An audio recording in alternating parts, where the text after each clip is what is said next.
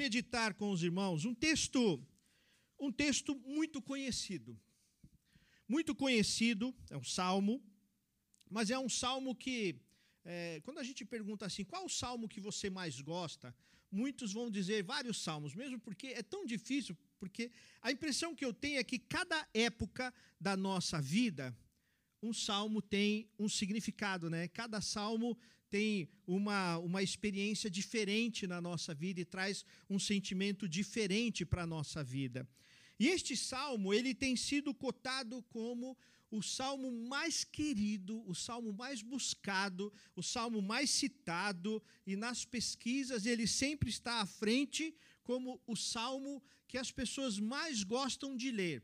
Já foi chamado de salmo do temor, já foi chamado de um salmo de vitória, já foi chamado de um salmo de triunfo, né? Mas antes de eu falar qual o salmo que é, vamos ver se alguém sabe qual o salmo que é esse. Já que é um salmo muito conhecido, e já digo que não é o salmo 23. Já digo que não é o salmo 23, porque alguém vai dizer que é o salmo 23, mas não é, Os irmãos vão ver. É um salmo que é tido como um dos salmos mais buscados na Bíblia. Nós vamos dar um tempo, estávamos estudando Noé, então hoje nós vamos fazer um intervalo com a história de Noé, na semana que vem a gente volta com a história de Noé, e eu quero meditar com os irmãos este salmo. Os irmãos que estão em casa nos acompanhando, Deus abençoe os irmãos que estão em casa, tem alguns irmãos e irmãs nos acompanhando lá de casa. Pode falar também que eu estou acompanhando aqui, viu? Pode falar que eu também vejo aqui. Que salmo que você acha que é esse que foi considerado o salmo historicamente mais procurado, mais citado, que as pessoas mais gostam? Que salmo que é esse? Vamos ver se vocês conseguem dizer. Vamos ver se alguém fala. Não, o 119 é o maior da Bíblia, mas não foi ele. Também não. Eleva os meus olhos para o monte de onde me virá o socorro. Meu socorro vem do Senhor, que fez o céu e a terra. Não, não é. Também não é. Eu sabia que alguém ia falar o 91. Eu achei que a Dayane ia falar o Salmo 91, porque esse é o Salmo da Dayane. Também não.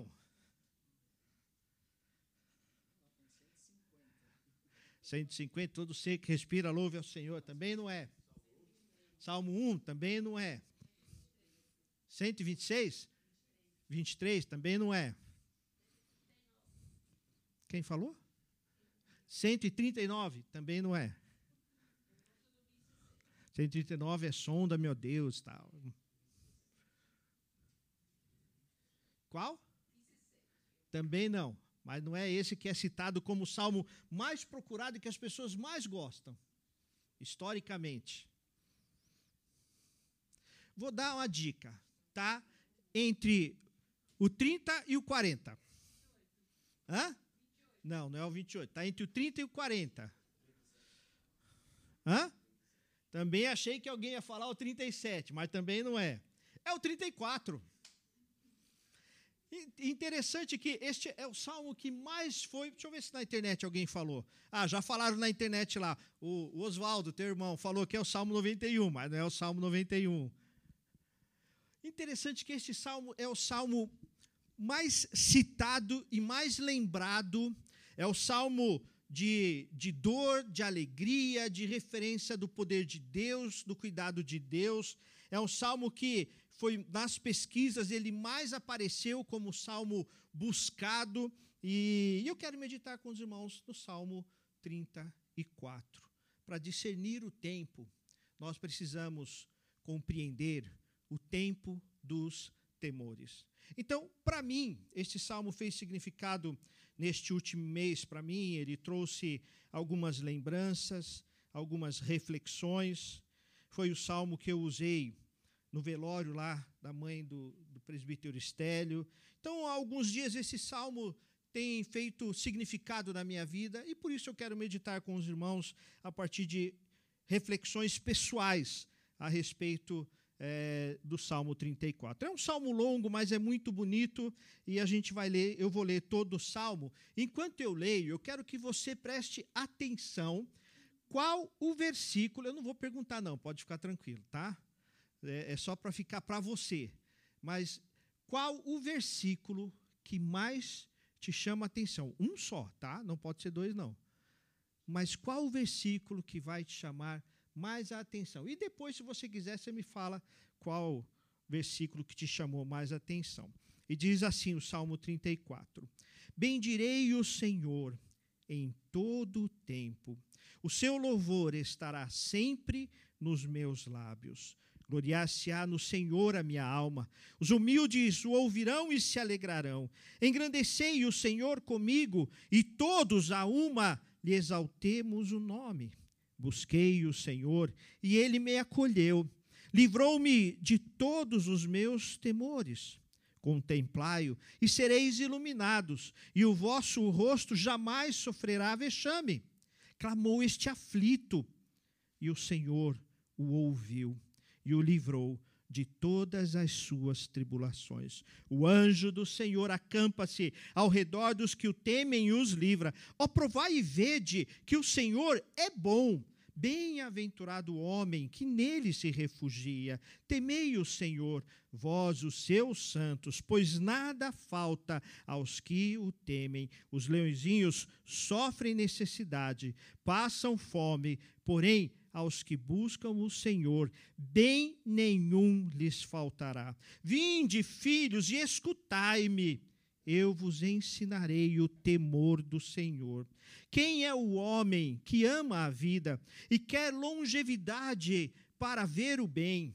Refreia a língua do mal e os lábios de falarem dolosamente.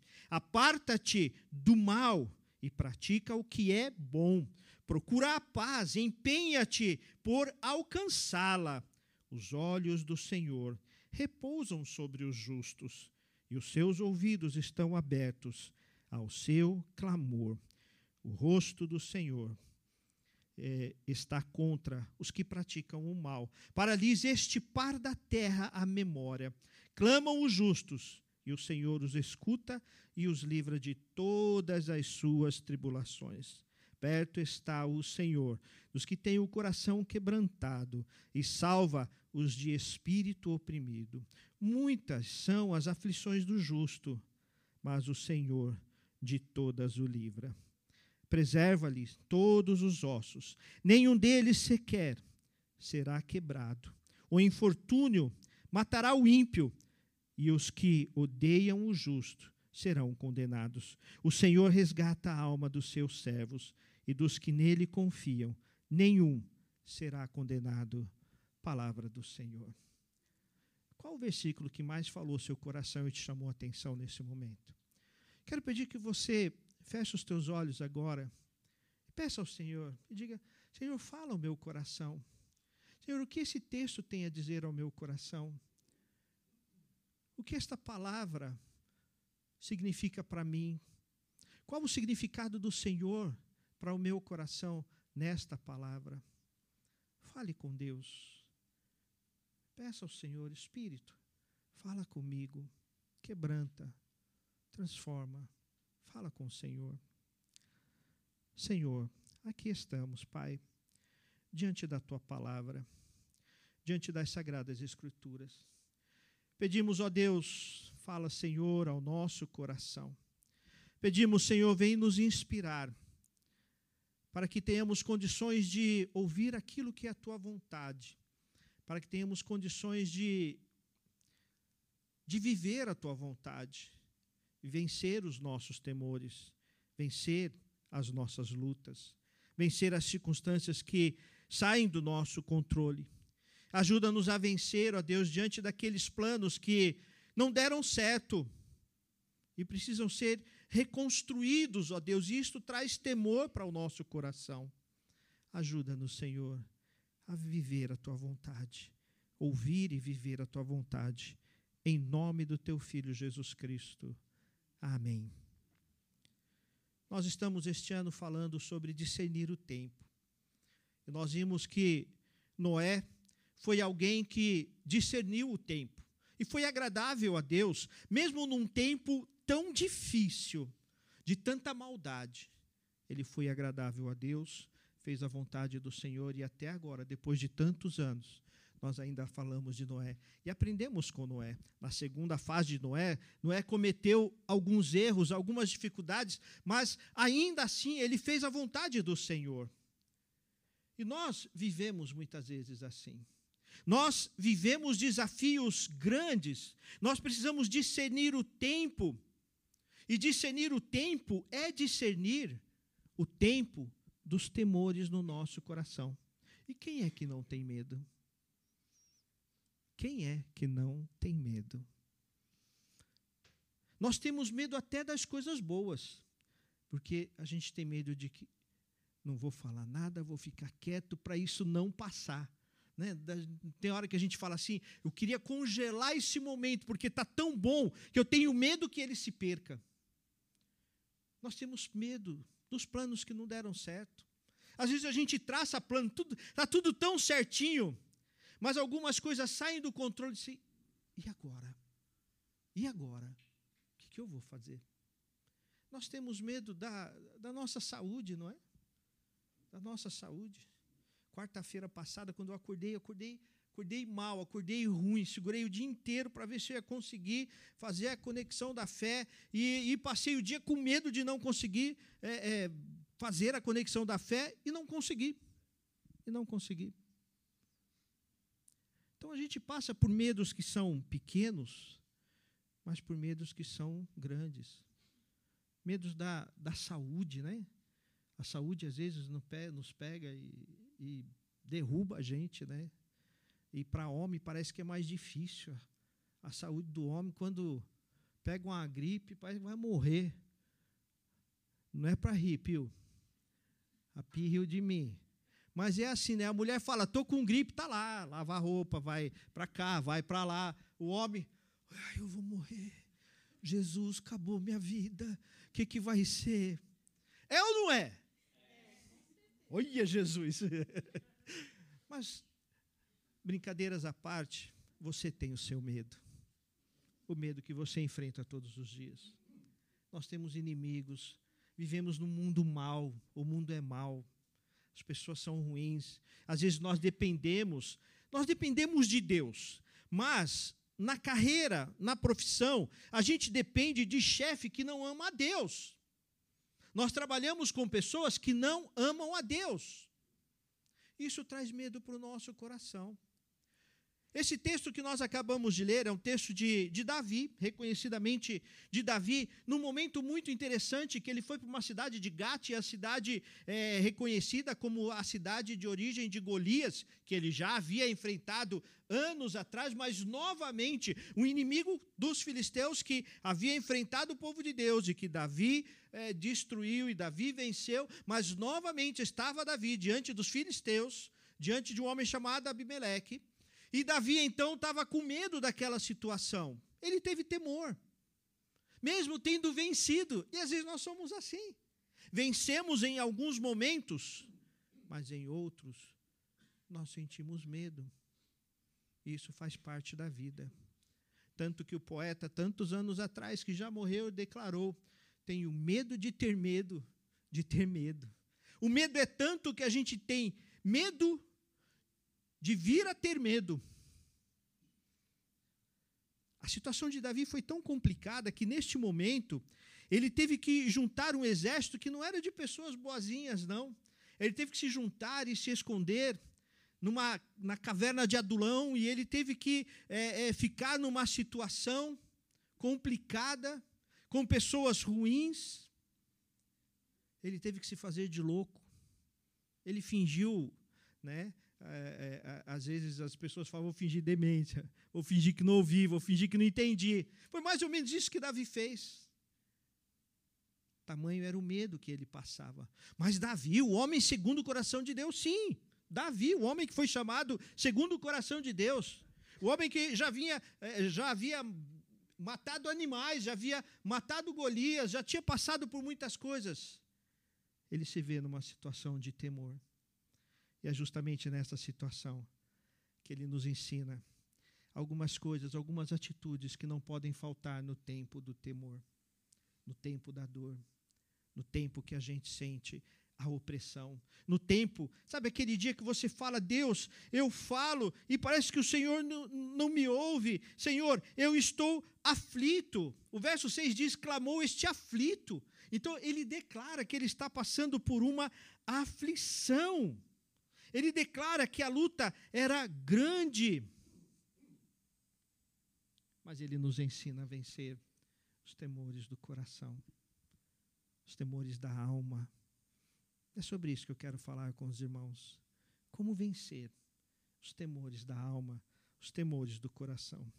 E a primeira coisa que nos salta aos olhos, lá no verso 1, diz assim, bendirei o Senhor.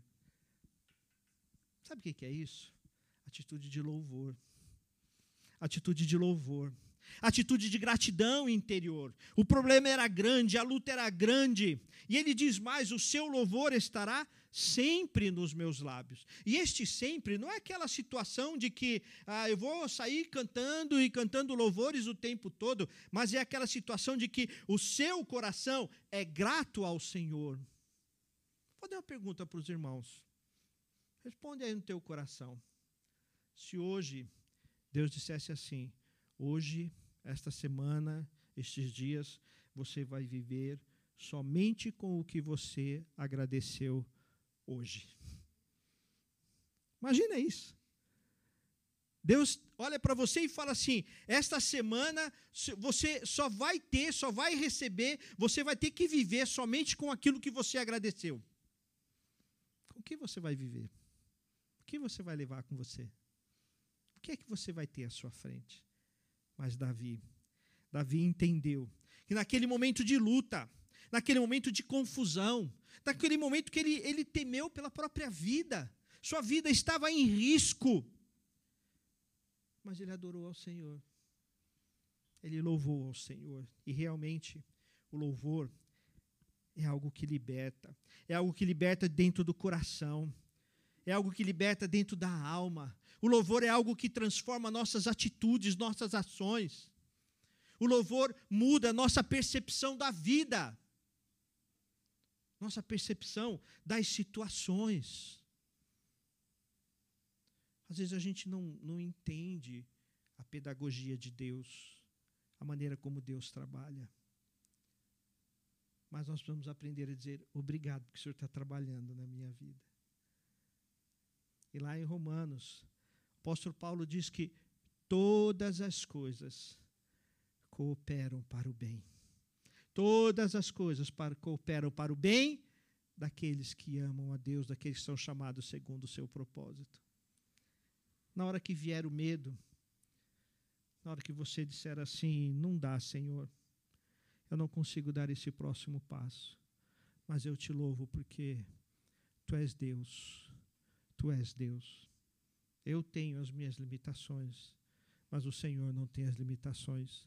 E se tudo posso naquele que me fortalece, até a escassez eu posso naquele que me fortalece.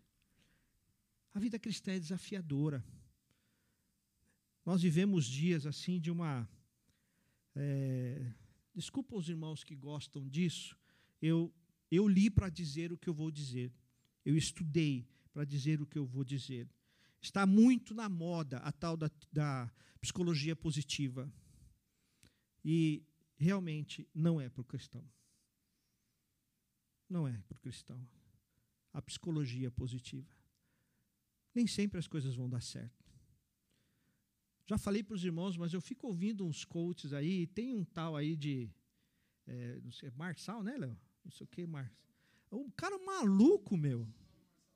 Isso mesmo, o cara é maluco e tudo vai dar certo. Ele é melhor que Salomão. Ele falou que ele é melhor que Salomão, cara. Pode uma coisa dessa?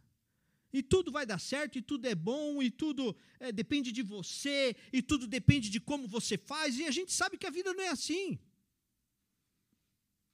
A gente depende de Deus, mas às vezes as pessoas ao nosso redor, com quem nós trabalhamos e dependemos daquelas pessoas, elas não são de Deus, mas ainda assim, louve a Deus, porque alguma coisa Deus quer trabalhar, quer ensinar na sua vida. Você não sabe o quê, mas quando você conseguir manter a atitude de gratidão, você se torna um ser ensinável por Deus. Ele pode ensinar e tratar a sua vida. Segunda coisa que é muito importante é o quarto verso. Ele diz, ele fala o que ele fez, ele reconhece a luta dele, mas ele diz assim: busquei o Senhor e ele me acolheu, livrou-me de todos os meus. Então, ele está declarando que tinha temor aqui, não está? Ele está declarando. Um homem que já tinha vencido Golias com a pedrinha. Então, contemplai-o e sereis iluminados, e os vossos rostos jamais sofrerá vexame.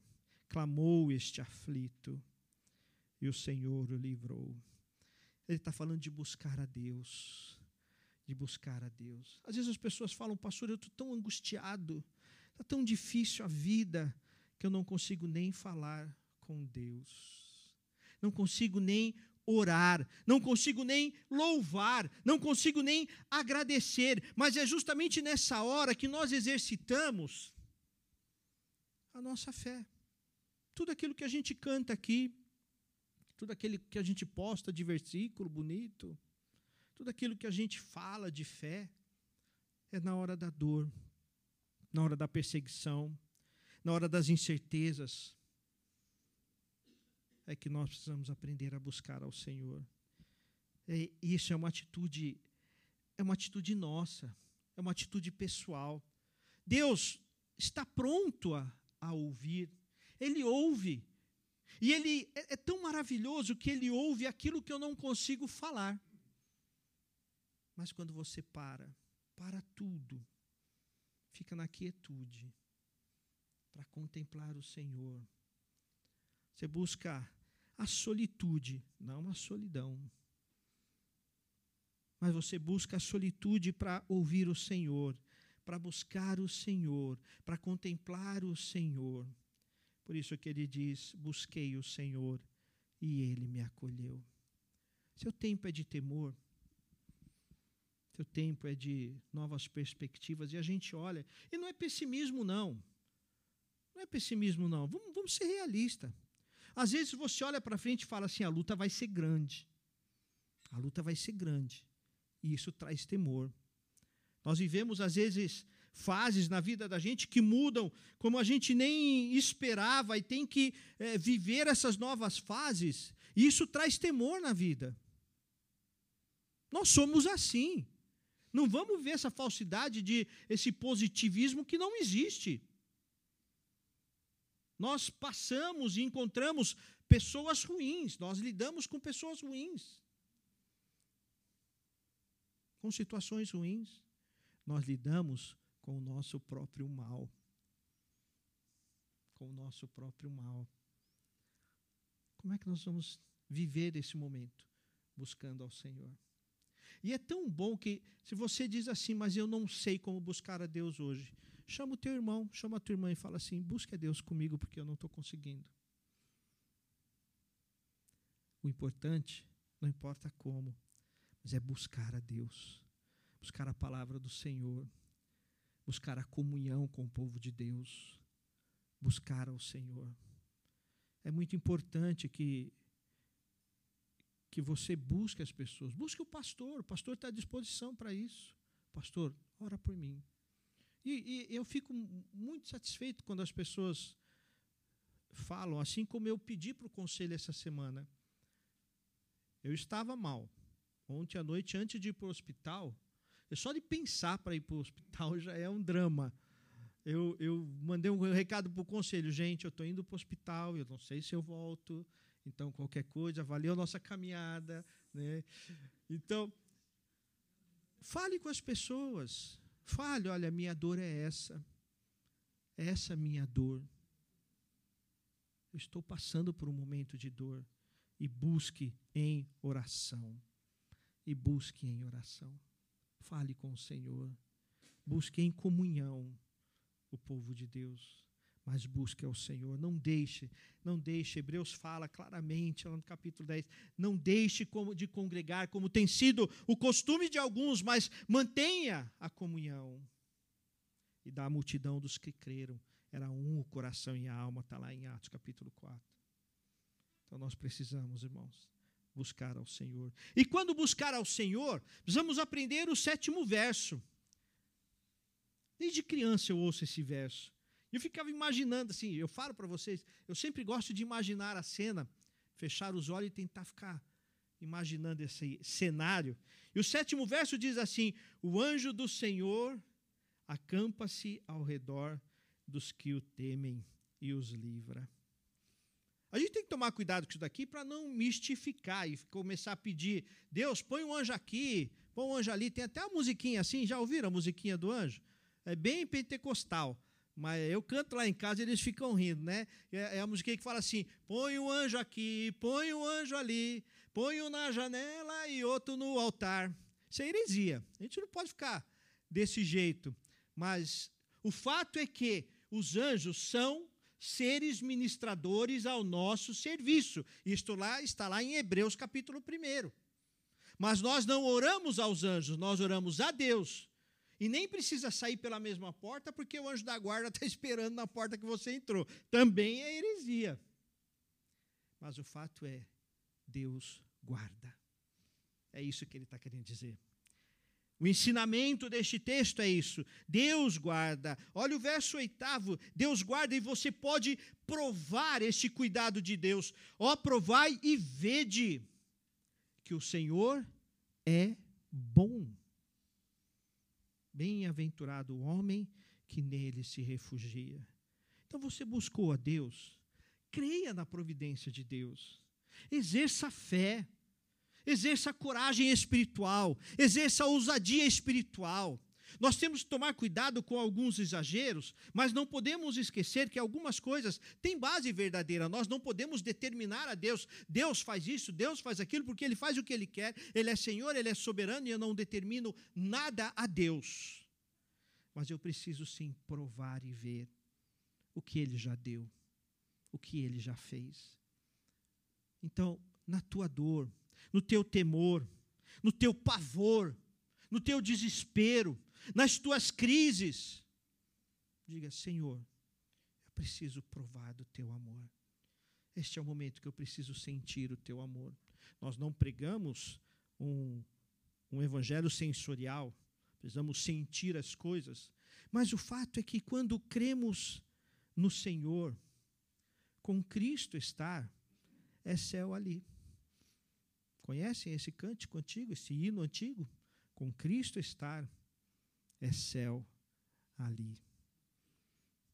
Onde você estiver, na maior perseguição, no maior temor, na maior dúvida, mesmo que recomeços sejam necessários, posicionamentos sejam necessários, com Cristo estar, é céu ali.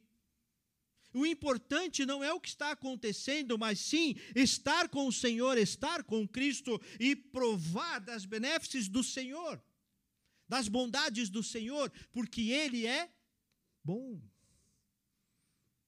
E o seu amor dura para todo sempre. Sabe, na hora do seu temor, lembre-se disso: Deus me ama. Ah, mas cadê a prova disso? A cruz vazia. Essa é a maior prova do amor de Deus. Essa é a maior prova do amor de Deus. Nós temos o poder, como preguei domingo passado, terminei domingo passado falando: nós somos altar do Senhor, morada do Senhor, somos templo do Espírito Santo. Ele habita em nós, Ele habita em mim, habita em você. Esse é o Senhor que te ama. Por isso, prove. Ele está dizendo, Ele está convidando: ó, provai e vede. Então, creia. Talvez hoje o seu tempo seja um tempo de crer e simplesmente crer. Mas eu não estou vendo, e o que eu vejo é ruim, e o que eu vejo é desesperador. Mas creia, isso depende de você. Ele já fez o milagre. Ele já fez a bênção.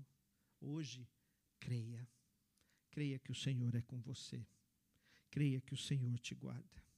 Mas em quarto lugar, veja o que diz o 9º verso. Temei o Senhor, vós os seus santos, pois nada falta aos que o temem. A questão não é o que está acontecendo ao redor. A questão não é o que sobreveio sobre a sua vida de uma forma inesperada. A questão não é aquilo que mudou de uma forma inesperada. A grande questão é o temor ao Senhor, mesmo diante da situação que você perdeu o controle. Nós precisamos aprender a confiar no Senhor e manter o temor ao Senhor. O temor do Senhor é aquela sensibilidade às coisas do Senhor. O temor do Senhor é continuar olhando para a palavra de Deus, é continuar olhando para a palavra de Deus, é continuar louvando a Deus, é continuar crendo em Deus, é continuar dizendo: Deus é bom, mesmo que hoje eu não compreenda. É a fé, é a continuidade, é o temor às coisas do Senhor. Pare e pense um pouco diante do que você está se prostrando.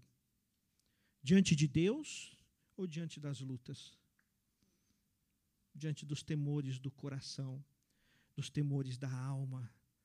Mas é tempo, mesmo com os temores maiores que assolam a nossa vida, é tempo de manter o temor ao Senhor, de amar a Deus sobre todas as coisas, de continuar amando ao Senhor.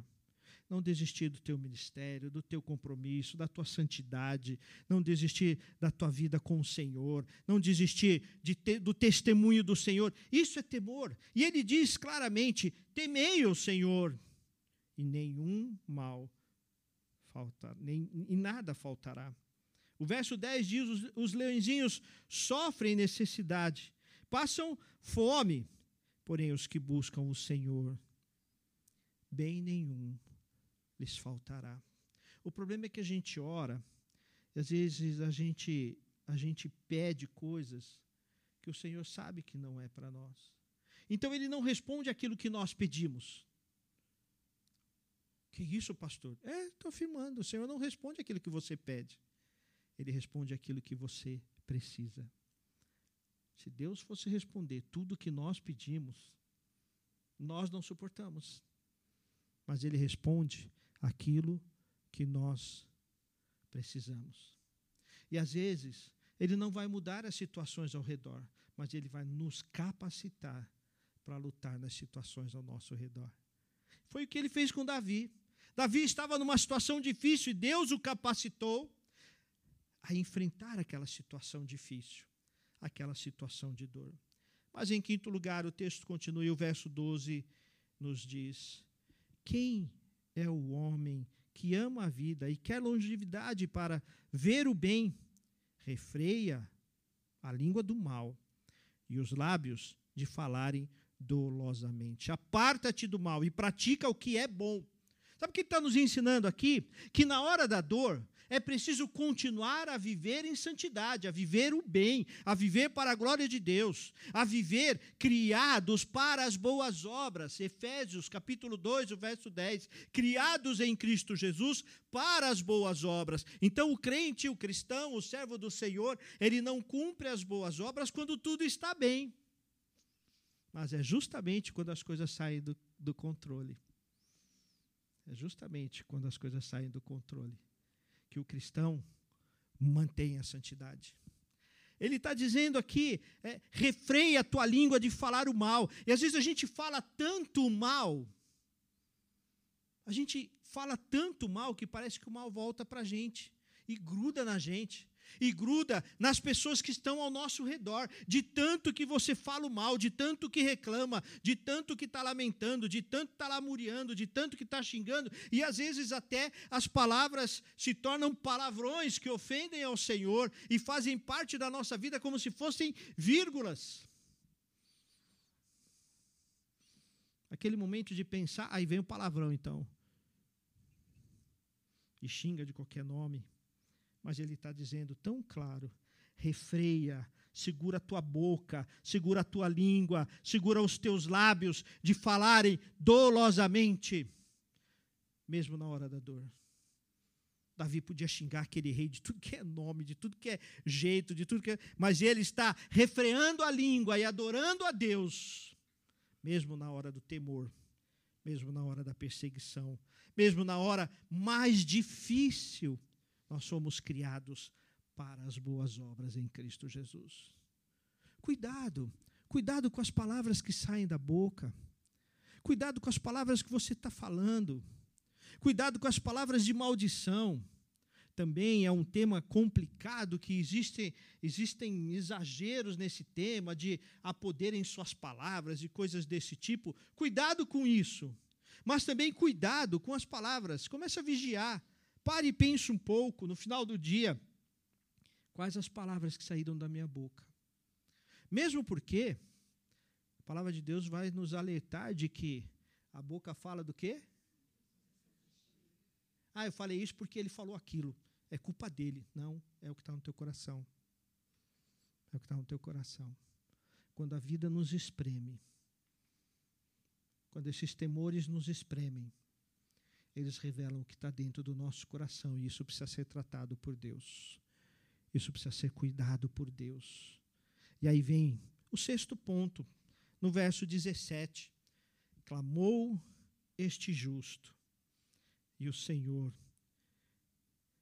clamam os justos, e o Senhor os escuta e os livra de todas as suas tribulações. Deus, Ele espera de nós. Nessas horas de temor e de dor, Ele espera o quebrantamento. Quantas vezes algumas coisas nos sobrevêm, parece que vão nos amassar, nos atropelar, nos destruir, mas vem para trazer o quebrantamento, e é o quebrantamento do coração que nos torna mais aptos a ouvir Deus, a viver as coisas de Deus. Nós precisamos reencontrar o quebrantamento. Quebrantamento é aquela vida humilde, aquela vida sincera, aquela vida de sensibilidade, aquela vida de amor a Deus, de amor ao próximo, de estar feliz na casa do Senhor com o povo de Deus, de se alegrar com a nossa construção, de se alegrar com o lugar que o Senhor nos deu agora, temporário, mas, gente, não é uma casinha, é um templo bonito. Tem igreja por aí que não tem esse templo que nós temos aqui, provisório. Nós estamos com igreja no presbitério que estão quase caindo, literalmente, caindo mesmo. Estão pedindo socorro, nos ajudem, porque a igreja está caindo e nós não temos como pagar. E às vezes a gente não tem o quebrantamento de agradecer a Deus por isso. Os caminhos que Ele nos tem dado. A gente tem que parar de ficar lamentando demais, mas precisamos viver uma vida quebrantada diante do Senhor. Sabe, da sensibilidade, ler a palavra de Deus. Ler textos, a Daniela está com um texto ali que eu quero ver depois, porque eu tenho ouvido falar muito desse texto, e esse ano, faz muito tempo, mas esse ano eu estou sem nenhum texto de leitura diária. Mas é ler as coisas, buscar as coisas, é meditar, é buscar ao Senhor, né? Uma coisa assim, a gente tem que usar também as nossas redes sociais, nossas mídias, para testemunhar a glória do Senhor. Não é para a glória dela, mas a presbítera Paula faz uma coisa interessante. Já cheguei até a pensar em perguntar o que ela segue, mas todo dia ela posta um versículo. Todo dia ela posta um versículo. Quem entrou nessa, e é gostoso de ver também, é o Jonathan. Vira e mexe, o Jonathan está lá postando um texto bíblico também. Às vezes eu fico pensando, quando eu vejo essas coisas, o que será que passou pelo coração desta pessoa ao colocar isso? E aí eu oro por essa pessoa toda vez, mas também eu falo, Senhor, o que o Senhor quer fazer na minha vida, já que o Senhor colocou esse texto no meu caminho? Não é só porque existe um... Como é? Logaritmo, é isso? Algoritmo. Algoritmo. O algoritmo colocou lá no meu caminho. Não, mas Deus permitiu que ele chegasse para mim. Seja como inteligência artificial ou não, mas chegou, né? Então, ter esse quebrantamento de como Deus quer falar, de como Deus fala. Sabe, outro dia eu estava ali na construção, às vezes eu fico tempo ali, e todo mundo já me conhece lá, eu chego lá, todo mundo já, os pedreiros lá, ô pastor. Aí outro dia veio lá, ô pastor, eu sou da congregação cristã. Achei até estranho ele falar comigo, porque a Congregação Cristã do Brasil não tem pastor. E ele falou assim, o senhor pode orar por mim? Eu falei, posso. Aí fui na hora do almoço lá e orei com ele. Chama Geraldo, seu Geraldo. Orei com ele lá. Então, a gente precisa ter essa sensibilidade com as pessoas no dia a dia. Às vezes, as pessoas estão esperando que você ore com elas e que você mantenha esse quebrantamento.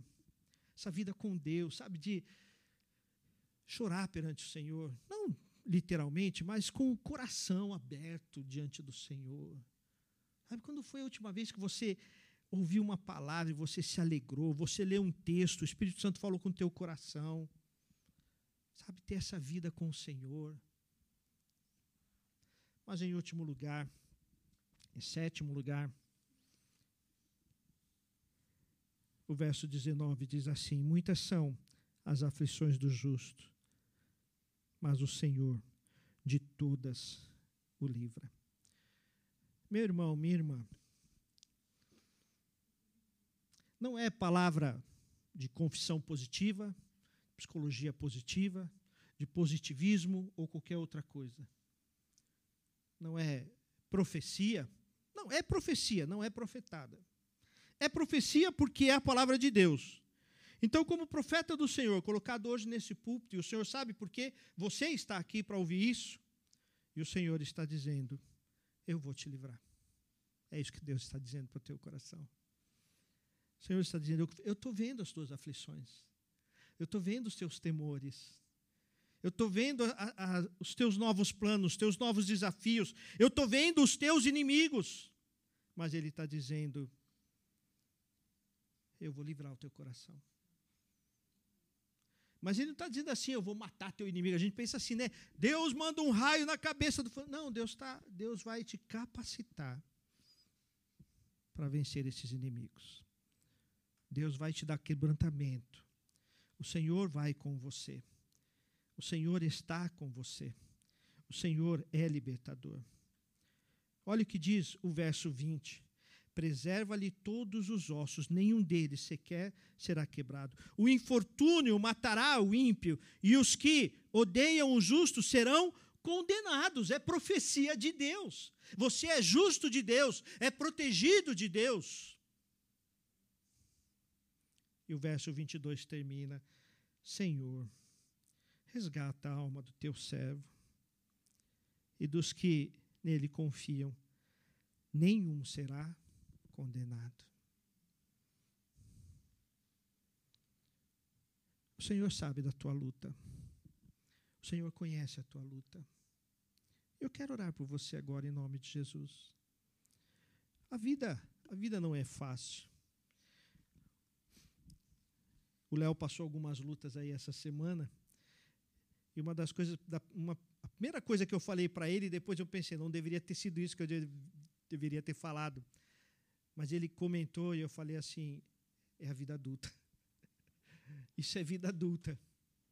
Isso é vida adulta. A gente enfrenta lutas, contrariedades, a gente traça planos e alguém no meio do caminho, usado pelo filho das trevas, entra no meio desse caminho e tenta atrapalhar.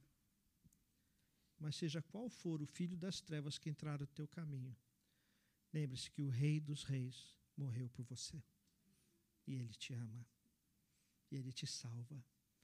E Ele cuida. Ele cuida para Ele. O que nós precisamos entender é que cuidado é esse, o que Ele quer ensinar. Mas Ele é Deus que cuida. Vou chamar a equipe de louvor aqui à frente. Nós vamos orar. Mas eu pedi para nós cantarmos novamente esta música Santo Espírito.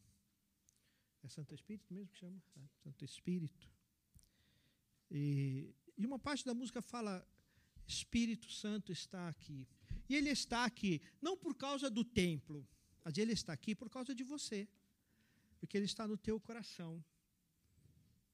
Enquanto nós cantarmos novamente, ou ouvirmos novamente esta canção, quero pedir que você se coloque diante do Senhor, que você busque o Senhor, que você siga na vontade do Senhor, que seja sobre a tua vida a direção do Senhor. Como está teu coração? os irmãos que estão nos acompanhando em casa também, vamos ter esse momento de reflexão. Não estou dizendo para você, esqueça as tuas aflições. Esse texto não falou disso em nenhum momento. Ele não falou em nenhum momento. Pelo contrário, ele reconhece, eu estou com temores, estou passando por aflições. Mas Deus é bom.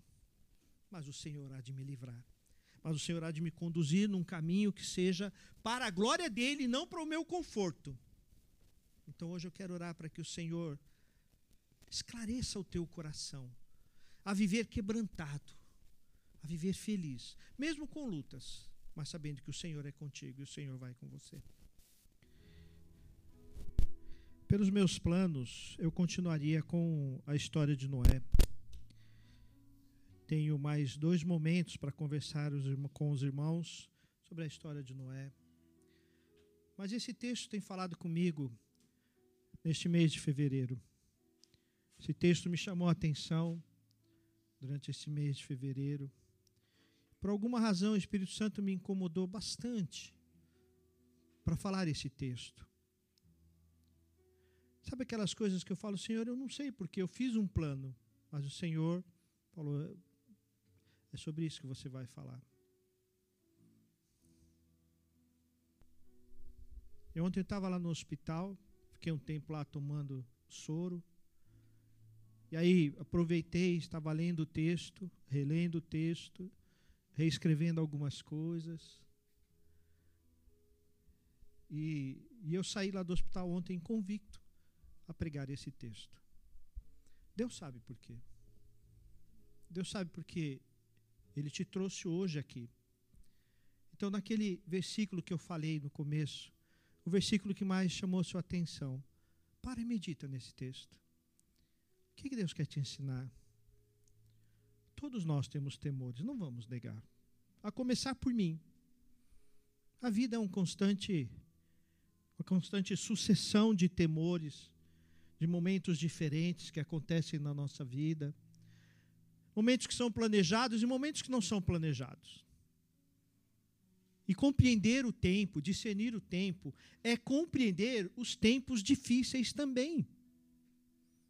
Porque Deus não muda apesar dos tempos difíceis. O Senhor sabe porque você precisava desta palavra hoje. Então, feche os teus olhos agora. E antes de falar, Senhor, essa minha luta, Senhor, essa minha perseguição, Senhor, essa minha dúvida, Senhor, este meu medo, antes de falar isso, diga, Senhor, obrigado, porque o Senhor não muda.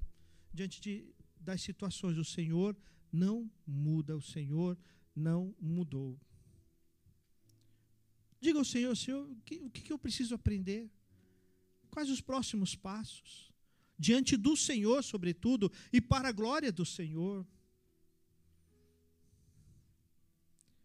Fale com o Senhor agora.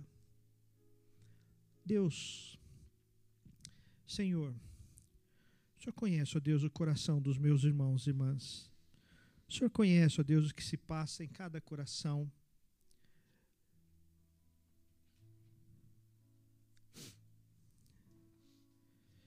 Senhor, controla, Pai, o nosso coração com o Teu Espírito. Às vezes nós, com a nossa humanidade, com a nossa fragilidade, nós não conseguimos controlar o nosso coração. Nós não conseguimos controlar as nossas emoções, nossas ansiedades. Nós não conseguimos, muitas vezes, Pai. Tanto que o Senhor colocou médicos ao nosso redor para nos dar remédios, para nos ajudar com isso. Mas eu quero pedir para o Teu Espírito, Pai. Como nós cantamos, Santo Espírito, vem, toma o Teu lugar. Toma o Teu lugar em cada coração. No meu coração, a partir do meu coração. Sonda, Pai. Sonda os corações, Senhor. Olha para aqueles que estão passando por temor, ó Deus. Olha, Senhor, para cada coração. Olha, Senhor, para cada coração. Cuida, Senhor, de cada coração. Senhor, eu quero pedir agora, Pai, que aqueles corações que estão passando por lutas, por temores imensos, ó Deus, Pai, abraça esse coração agora, Pai. Abraça esse coração agora, Senhor. Abraça com tua paz, abraça com teu amor, abraça com tua sabedoria, Senhor. Abraça com a ousadia do teu espírito agora, Senhor. Alcança, Pai, cada coração, Pai. Alcança, Senhor. E muito obrigado, Pai, porque o Senhor não nos deixa sozinho em nenhum momento. As lutas acontecem, mas o Senhor está presente. Mas o Senhor se faz presente. E o Senhor abre novas portas, novas possibilidades, novos caminhos. Abençoe-nos, ó Deus, para que tenhamos esses dias de descanso, mas que ao voltar, ó Pai, para o trabalho, para o dia a dia, para os enfrentamentos das enfermidades, os enfrentamentos dos medos, dos temores, que o Senhor nos dê força para continuar servindo ao Senhor e glorificando o teu nome, em Cristo Jesus. Amém. Amém.